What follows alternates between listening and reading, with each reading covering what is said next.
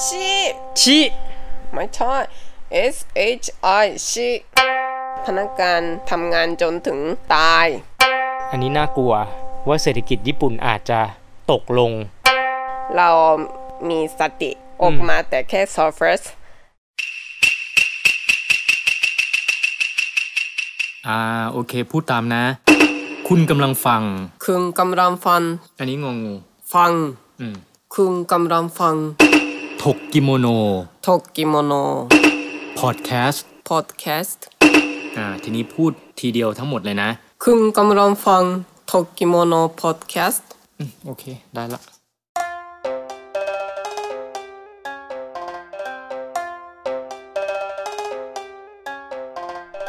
เล่นเฟซอ๋อแล้วไปเจอเขาบอกว่ามันมีคนเล่น Twitter คนหนึ่งในญี่ปุ่น เขาก็เขียนเล่าเขาบอกว่า เขามีเพื่อนร่วมงานเป็นชาวต่างชาติอืมที่ญี่ปุ่นนะในบริษัท แล้วเพื่อนร่วมงานก็เซอร์ไพรส์เขาด้วยการพูดว่า เนี่ยคนญี่ปุ่นนะมีชื่อเสียงนะทางด้านเป็นคนที่เคร่งครัดตรงต่อเวลาอืมในการเริ่มประชุม ในการนัดหมายประชุมอืมหรือในการเริ่มต้นงานในแต่ละวัน คนญี่ปุ่นจะเคร่งครัดมาก แต่น่าผิดหวังเพราะว่าไม่เคร่งครัดเรื่องเวลาเลิกงาน หรือว่าเลิกประชุมเลย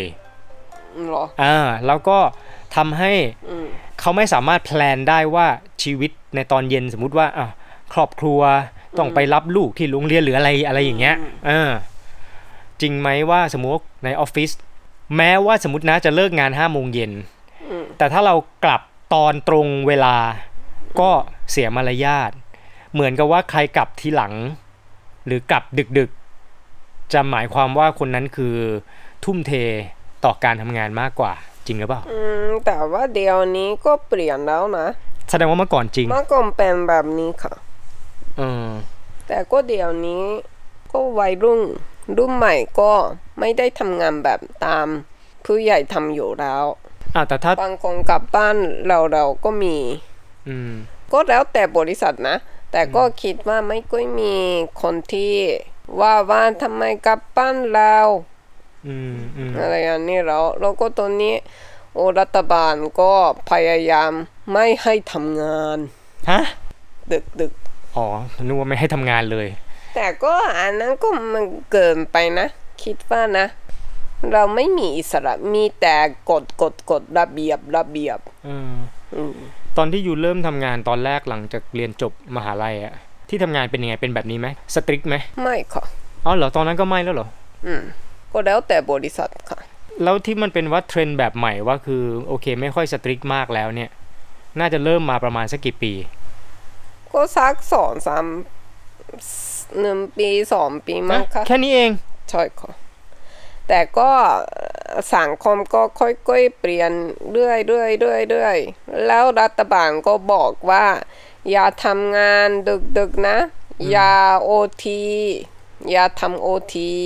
ก็หนึ่งปีสองปีอืมเออ มันมีคำญี่ปุ่นคำหนึ่งที่แปลว่าคนที่แบบทำงานหนักมากจนตายอะคาโรชิอ๋อเหรออะไรนะคาโรชิคาโรชิชิชิชิยัง S ไงอะ H I ชิชิถูกไหมไม่ถูกค่ะคาโรชิชิคาโรชิ ชิชิ ไม่ใช่ S H I ชิชิ ใช่อันนี้ SH เหรอ ใช่ค่ะคาโรชิ ถูกไหมก็โอเคค่ะคาโรชิ ก็ก็ไม่เป็นไรเดี๋ยว เสียเวลาค่ะก็ฝึกอันนี้มาตั้งกี่ปีแล้วนะสองปีเนี่ยชิกับชิเนี่ย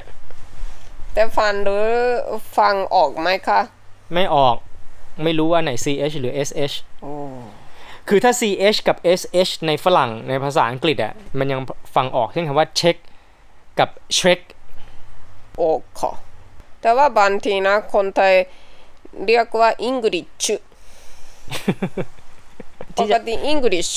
English แต่ English ว่าอังกฤษอืมก็นั่นแหละช่างเขา เดี๋ยวเดี๋ยวตกลงคำว่าอะไรนะคาโรชิคาโรชิแปลว่าชิ คาโรคือทำงานมากเกินไปชิคือตาย อืม แล้วมันมีแบบเนี้ยมานานแล้วไหม เพราะว่าคำนี้ถ้ามันเป็นคำญี่ปุ่น เป็นคำเฉพาะแสดงว่ามันต้องมีสถานการณ์แบบนี้มานานแล้วสิมันถึงเกิดเป็นคำคำนี้ขึ้นมาได้ ก็นานแล้วแต่ว่าไม่ใช่ว่ามีหลายคนนะเออแต่ว่าเดียวนี้คือเข้มงวด ถ้าทำให้ พนักงานทำงานจนถึงตายเอออันนี้คือไม่ดี กระแสแบบนี้ก็เกิดมาเมื่อน่าจะสิบปียี่สิบปีมั้งคะอืมก่อนหน้านั้นก็น่าจะมีนะ แต่ก็เราก็ไม่ได้พูดถึงเยอะ แต่ว่าเดียวนี้คือ mass communication ก็เอาเรื่องแบบนั้นออกมา แล้วก็ครอบครัวเขาก็ฟ้องอะไรอย่างนี้ ก็เลยเป็นเรื่องใหญ่ อืม เพราะเมื่อประมาณน่าจะปีที่แล้วมั้งที่ผมมีนักข่าว NHK หรือเปล่าไม่รู้ ที่ว่าอ๋อเออก็มีเนาะใช่ไหมอืมยิ่งนักข่าวยิ่งไม่น่าเชื่อ คือนักข่าวแบบอืมทำงานจนตายเลยเหรอใช่กว่าที่ปุ่นเอ่อคนที่ทำงานที่ทีวี อะไรอันนี้คือยุ่งมากค่ะอืมไม่ก็รู้แหละว่าคืองาน on air เนี่ยมันเป็นงานที่ยุ่งเพราะว่างานอะไรก็แล้วแต่ที่มันต้องทำแข่งกับเวลาเพราะมันมี deadline ชัดเจนอะ่ะมันต้อง on air อะไรเงี้ยมันก็จะเครียด แล้วตอนที่อยู่เริ่มต้นทำงานตอนนั้นบริษัทเป็นไงมั้งก็สนุกดีค่ะ ไม่ได้มีแบบนี้เหรอไม่ได้เป็ไม่นบมีริษัทกดแบบดันเลยค่ะอ๋อเหรออ๋อก็แสดงว่าอืมมันก็คงไม่ใช่ทุกบริษัทหรอกเนอะใช่ค่ะ แต่ทำไมญี่ภาปุ่คนคือมีแนวโน้มที่เอาเรื่องนึนๆที่ไม่ใช่มัสก็เอาขึ้น แล้วก็พูดแบบทุกคอมแพมแบบนั้น อืม อ้าวแต่ว่าอย่างน้อยเรื่องการตรงต่อเวลาในการเริ่มประชุมหรือเริ่มต้นงานอันนี้มันน่าจะมันน่าจะจริงนะ ทุกบริษัทต้องอย่างนี้หรือเปล่า ไม่ก็ไม่ใช่ว่าทุกบริษัท เมื่อก่อนนะ คนที่ผู้บริหารก็หลายคนบอกว่า มีประชุมที่ยาวๆ ไม่มีผล ไม่มีประสิทธิภาพอืมไม่ทำก็มีนะ แล้วก็เขาก็หลายคนก็ เขียนหนังสือ แล้วก็บอกว่าประชุมที่ไม่มีผล อืมอืมอืมอย่าทำแบบนั้น ก็อาจจะจริงนะเพราะว่าไอเดียแบบนี้มันออกมานานแล้วใช่ไหมมันมีการทดลองว่าเออถ้าไปทำงานหนักเกิน มันยิ่งทำให้ประสิทธิภาพในการทำงานลดลง แล้วเมื่อประมาณสักสามสี่ปีก่อนมันมีข่าวมาว่าเขาไปทำวิจัย คือเด็กรุ่นใหม่ที่เรียนจบนะ แล้วไปทำงานเป็นพนักงานออฟฟิศเนี่ย เริ่มมีเทรนด์ ที่จะแบบ work life balance ไม่จำเป็นที่จะต้องทำงานหนักหนักหนักหนักหนักแต่ว่าอยากจะไปเที่ยว อยากจะไปใช้ชีวิตส่วนตัวทำฮ็อบบี้อะไรเงี้ยมากขึ้น ซึ่งตอนนั้นเนี่ยพอผลวิจัยมันออกมาใช่ไหมก็มีแบบคนที่เป็นผู้ใหญ่หลายคนก็บอกว่าโอ๊ยอันนี้น่ากลัว ว่าเศรษฐกิจญี่ปุ่นอาจจะตกลง เพราะว่าเหมือนแบบใช่เอ่อคนทำงานรุ่นใหม่ไม่ค่อยทุ่มเทเท่าเดิม แล้วก็เดี๋ยวนี้บริษัทญี่ปุ่นคือ ถ้าเลิกงานเราก็เพื่อนร่วมกันกับหัวหน้าก็ไปกินเหล้าด้วยกันอืมแล้วชวนคนใหม่ ก็ลูกน้องก็เขาไม่มาก็มี ลูกน้องไม่ยอมไปกินเหล้าด้วย ใช่ เขาบอกว่าฉันมีธุระอืม ฉันต้องไปต้องไปออกกำลังอะไรอันนี้อ่าเขาก็ไม่ไม่ได้ความคิดเห็นไม่เหมือนกับอ่าเรื่องเก่า อ๋อรู้ละเหมือนเคยดูในหนัง คือรุ่นเก่าอะบางทีพอเลิกงาน แม้จะดึกนะอืมเจ้านายก็ชวนไปดื่มใช่ไปกินเหล้ากันต่อใช่ต้องไปแล้วแต่เดี๋ยวนี้ไม่ค่อยมีแบบนั้นแล้วค่ะ เพราะว่าเมื่อก่อนเศรษฐกิจญี่ปุ่นก็ดีมาก แล้วก็มีมีตันที่ไปกินเหล้าได้ แล้วก็หัวหน้าก็เลี้ยงให้ลูกน้องก็ได้อืมแต่เดี๋ยวนี้หัวหน้าก็ไม่ค่อยมีตันแล้ว ก็ยี่สิบปีแบบนี้ อืม ก็เลยถ้าพนักงานธรรมดาก็ไปก็ต้องใจแอนด้วยเขาก็ใครไม่จะสไปนุกเออใช่แล้วไปก็ต้องไปกินเหล้ากับคนแก่กับไม่หัวหมีน้าเวลาอยู่กับครอบครัวก็หน่อยลงเออแล้วส่วนใหญ่ เขาไปอย่างเงี้ยไปคุยเรื่องงานไหมคิดว่าไม่ใช่หรอกอืมก็บางทีมีแต่ว่าเหมือนมีคำศัพท์ว่า nomination ปกติเราเรียกว่า communication อะ nomi nomi หมายถึงการที่กินเหล้าค่ะเออบางคนคิดว่าเวลากินเหล้าเราก็คุยเรื่องที่แบบลึกๆได้ เพราะว่าปกติถ้าอยู่ในในบริษัทเวลาทำงาน เรามีสติ ออกมาแต่แค่ surface แต่ว่าในใจลึกๆ เวลากินเหล้าในใจลึกๆก็ออกมาอ๋อเขาเรียกว่าละลายพฤติกรรม เพราะว่าเมืองไทยก็มีนะ บางบริษัทก็คือจะใช้วิธีแบบว่าไปเอาติ้งอะรู้จักไหมเอาติ้งคือไปไปเที่ยวต่างจังหวัดกันอะอืมแล้วก็แบบบ่อยค่ะเออแล้วก็แบบมีเล่นเกมมีอะไรเงี้ยแล้วก็ก็กินเหล้าอะไรเงี้ยค่ะเอาเหรอญี่ปุ่นมีไหมแบบบริษัทไปเอาติ้งมีค่ะมีค่ะมี บริษัทพาไปเที่ยวก็มี มันคือไปพร้อมกันทุกไปคน อืมใช่แล้วเวลาไปถึงแล้วแบบต้องมีกิจกรรมอะไรอย่างงี้ไหมแบบเล่นเกมหรืออะไรอย่างเกเงี้ยมหรือก็กินข้าวด้วยกันอะไรอย่างนี้ อ๋ออ๋ออ๋ออ๋อแล้วก็บางทีคนรุ่นใหม่ต้องการแสดง แสดงอะไร แสดงเต้นก็ได้ คาราโอเกะก็ได้อ๋อออะไรก็ได้ เออเออ บางคนรู้สึกว่า โอ้ทำไมต้องทำแบบนั้น เหมือนถูกบังคับ ใช่อืมเดี๋ยวน่าจะทำอะไรเออจำเพื่อนญี่ปุ่นไอที่มาที่ที่เจอที่โอกินาวาที่เกสต์เฮาส์ได้ไหม ที่เขาเป็น staff ของเกสต์เฮาส์อะอืมนี่ที่ยังเด็กๆอยู่อะน่าจะอายุยี่สิบยี่สิบกว่ายี่สิบคนที่มาที่ข้าวสารเหรอ อ่า แล้วก็ที่มาข้าวสารอะ คือตอนที่อยู่ที่เกสต์เฮาส์ที่โอกินาวาเขาก็แค่เป็น staff part-time นะอืมคือเขาบอกว่าไปทำงานที่เกสต์เฮาส์นั้นอะไม่ได้ได้เงินนะอืมแต่ว่าแลกกับที่พักอืมแล้วก็เอ่อช่วยงานนิด ๆ หน่อย ๆ ก็คือออแบบทำความสะอาดอะไรอย่างเงี้ยอ๋ออ๋ออืมพอดีเกสต์เฮาส์ที่นั่นอะคือเขามีสาขาที่ข้าวสารอืมเป็นเจ้าของเป็นคนญี่ปุ่นกับคนไทยอืมที่เกสต์เฮาส์เอยที่ข้าวสาร แล้วคนนี้ชื่อคาซุมะ คาซุมะเขาก็มาอืมแล้วก็มาเหมือนเป็น staff เนี่ยเหมือนกันอืมตอนนั้นก็เจอเขาแล้วก็ถามเขาบอกว่าเออเอาแล้ว plan อยู่ทำยังไงต่อ โอเคมาอยู่เมืองไทยมันก็ได้แป๊บเดียวใช่ไหมสามเดือนอะไรอย่างงี้ใช่ไหมเขาก็บอกอ๋อก็เดี๋ยวก็กลับไปญี่ปุ่นบอกเอ้าแล้วจะทำงานอะไรอ๋อเขาบอกก็เนี่ยเวลามาทำงานก็เก็บตังค์ทีละนิดทีละหน่อยอืมแล้วก็ plan ว่าจะเช่ามอเตอร์ไซค์อืม แล้วก็ขี่ไปน่าจะจากไม่แน่ใจ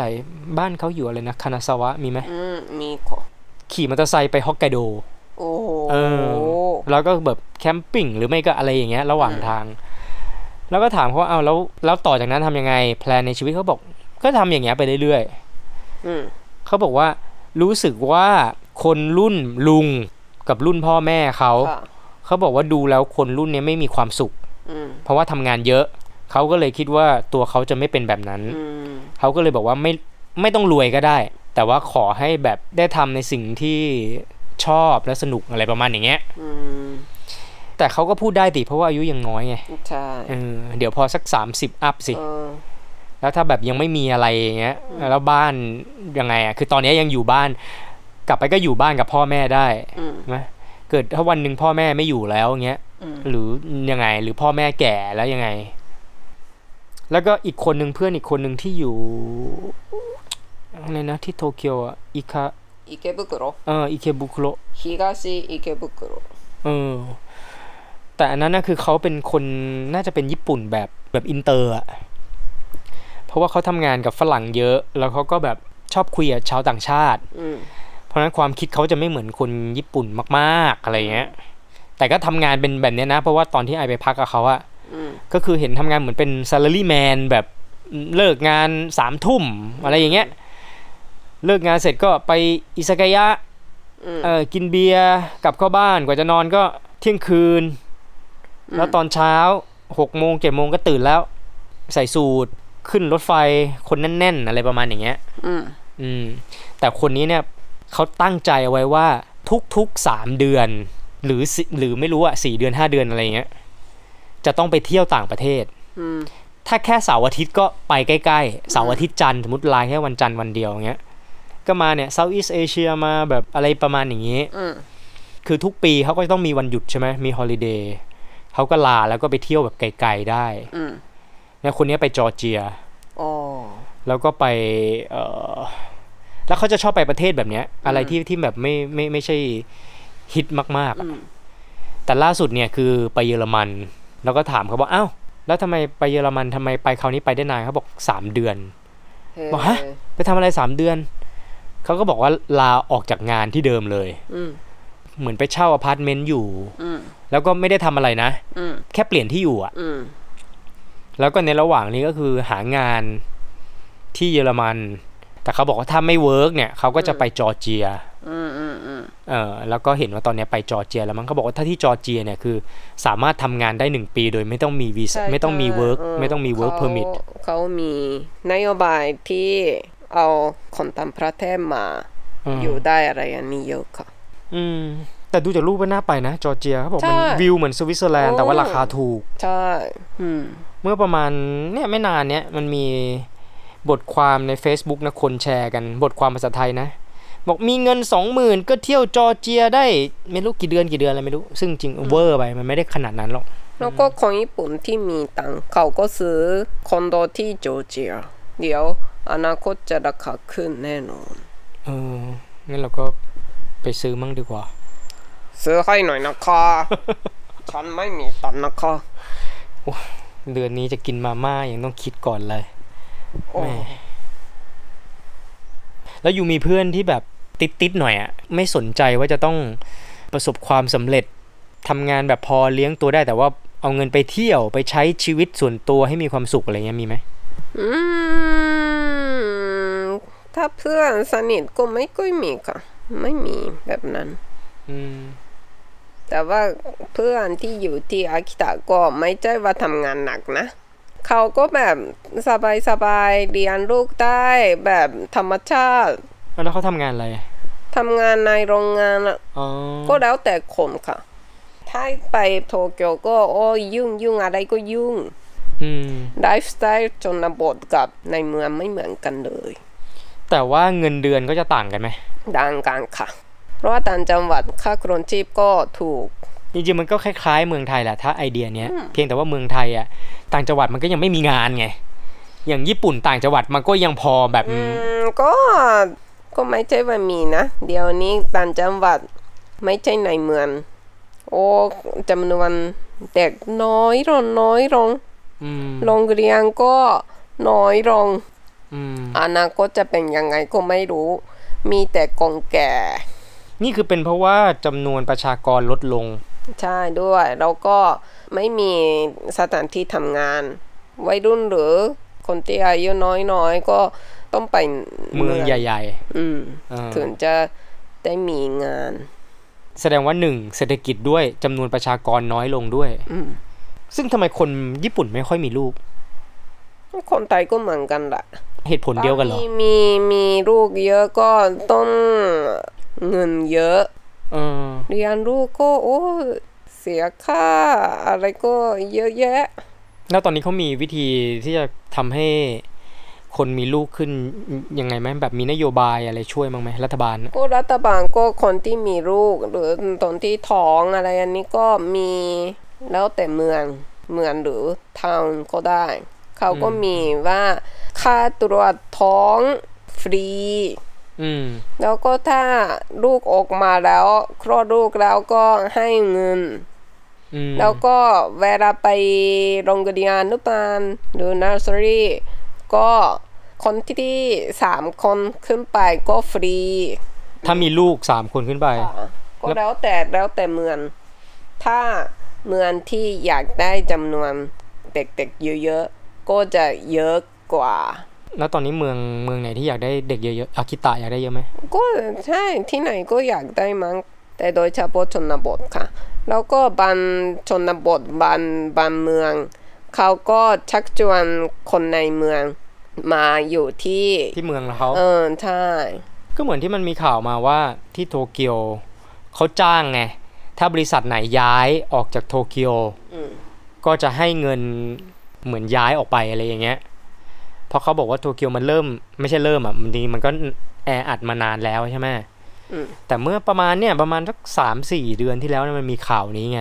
บริษัทส่วนใหญ่คือ SME นะที่เขาจ้างอะว่าอะให้ย้ายไปอยู่เมืองอื่นบ้าง แล้วจะให้เงินด้วยค่าย้าย ไม่ใช่ค่าขนย้ายนะ แต่เหมือนค่าจ้างอะจ้างย้ายเลยอะอืมแล้วก็คนธรรมดาก็ด้วยเหมือนกันมั้งรู้สึกนะแต่จำรายละเอียดไม่ได้นะว่าอืม คุณย้ายไปอยู่ที่เมืองอื่นนะไปหางานที่เมืองอื่นทำอะไรเงี้ยอะเอาเงินไปเลย หลายเมืองพยายามอยู่ แล้วก็บางเมืองที่ประสบความสำเร็จก็ดีขึ้นอืมจำนวนเด็กๆก็เพิ่มขึ้น งั้นถ้าเราสมมติเลี้ยงลูกก็อยู่ต่างจังหวัดดีกว่าสิไหม แต่ก็ก็แล้วแต่ที่ค่ะ เพราะว่าอย่างไงก็โตเกียวอะไรอันนี้มีการศึกษาดีกว่า ก็มีแค่เอ่อ University of Tokyo หรืออะไรนะ Tokyo University อันไหนโตเกียว大学เอออันนั้นไม่ใช่เหรอที่แบบดังที่สุดใช่ไหมเก่งใช่เข้ายากที่สุด ใช่ค่ะแต่อันนั้นน่ะต้นต้นเรียนตั้งแต่เด็กๆนะ โอ้ชวันละสิบสามชั่วโมงฮะติว ไปติวหนังสือเรียนกฎวิชา ใช่ค่ะเรียนเองก็ถ้าพักผ่อนฤดูร้อนก็ วันละสิบสามชั่วโมงอะไรอันนี้ ทุกวันทุกวันทุกวันทุกวันถึงจะผ่าน เข้ามหาลัยโตเกียวได้ค่ะแล้วเข้าแล้วมันดีไง ไม่เคยเข้าก็เลยไม่รู้ เอ้าจุก็ต้องรู้สิว่าคนทำไมเขาถึงอยากจะไปเข้ากัน คือเช่น จบออกมาแล้วแบบเหมือนจุฬาแหละอ๋อถ้าเข้าเข้าโตเกียว大学ก็มีงานดีๆ เราก็คนที่อยากเป็นท็อปก็ไปอืแล้วมนักการเมืองก็หรือข้าราชการที่สูงสูงๆก็มาจาก Tokyo University ก็เยอะอืมอืมอืม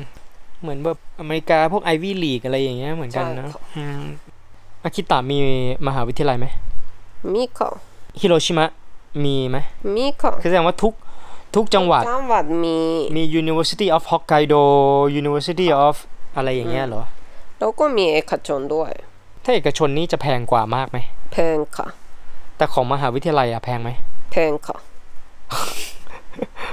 มีกยศไหมโกโยโซคืออะไรคะ